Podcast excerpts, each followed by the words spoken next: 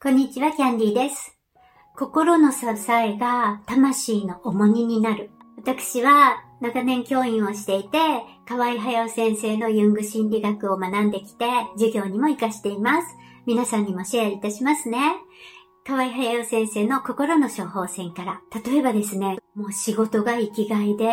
もう情熱的に仕事をこなして、朝から夜遅くまで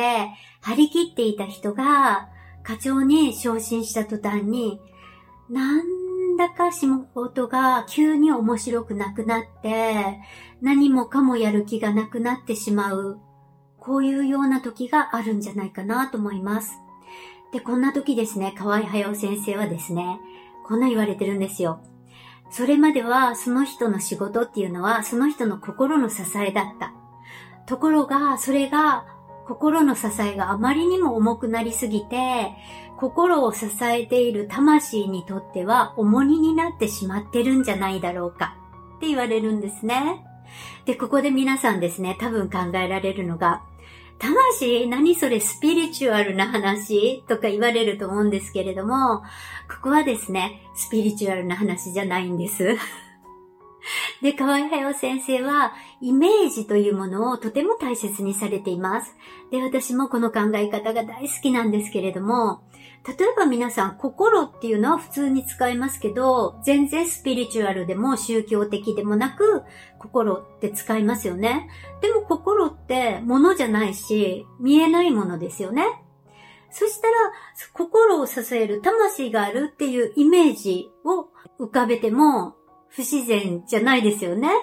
で、河合隼先生はですね、なんか現代人があまりこう意識していない、とっても深い人生の意味とかを考えるときに、魂というものを想定すると、とても考えやすいってことを言われています。これは河合隼先生自身のイメージだと思います。これは例えば他の人はもっと別の言葉で哲学とか、いろんな他の言葉で言い表されていると思います。で、この場合は、河合隼先生にとっての魂ですね。そのイメージの世界で、そういう時には、こう遊んでみるといいんじゃないかなっていうことをよく言われるんですね。例えば魂が、その人に、仕事よりも、例えば子供たちのこととか、あるいはあなたが本当にやりたい趣味とか、そういうことの大切さももっと分かってよって、魂の方から心に語りかけているんじゃないかなっていうことを言われています。例えばですね、自分があまりにも仕事ができすぎているので、仕事のできない人っていうのはもう存在価値がないとか、お勉強のできない人はその人たちの努力が足りないからだとか、自分を正当化して、もうものすごく頑張って努力してきたっていう人にとって、魂がですね、え、でも勉強のできない人にも他の面ですごくいいことがあるんじゃないかなとか、仕事がバリバリできない人でも何かその人間関係ですごくいいことがあるとか、ユーモアのセンスがあるとか、何かいいところがあるんじゃないかって、そういうことを語りかけているんじゃないかなって言われています。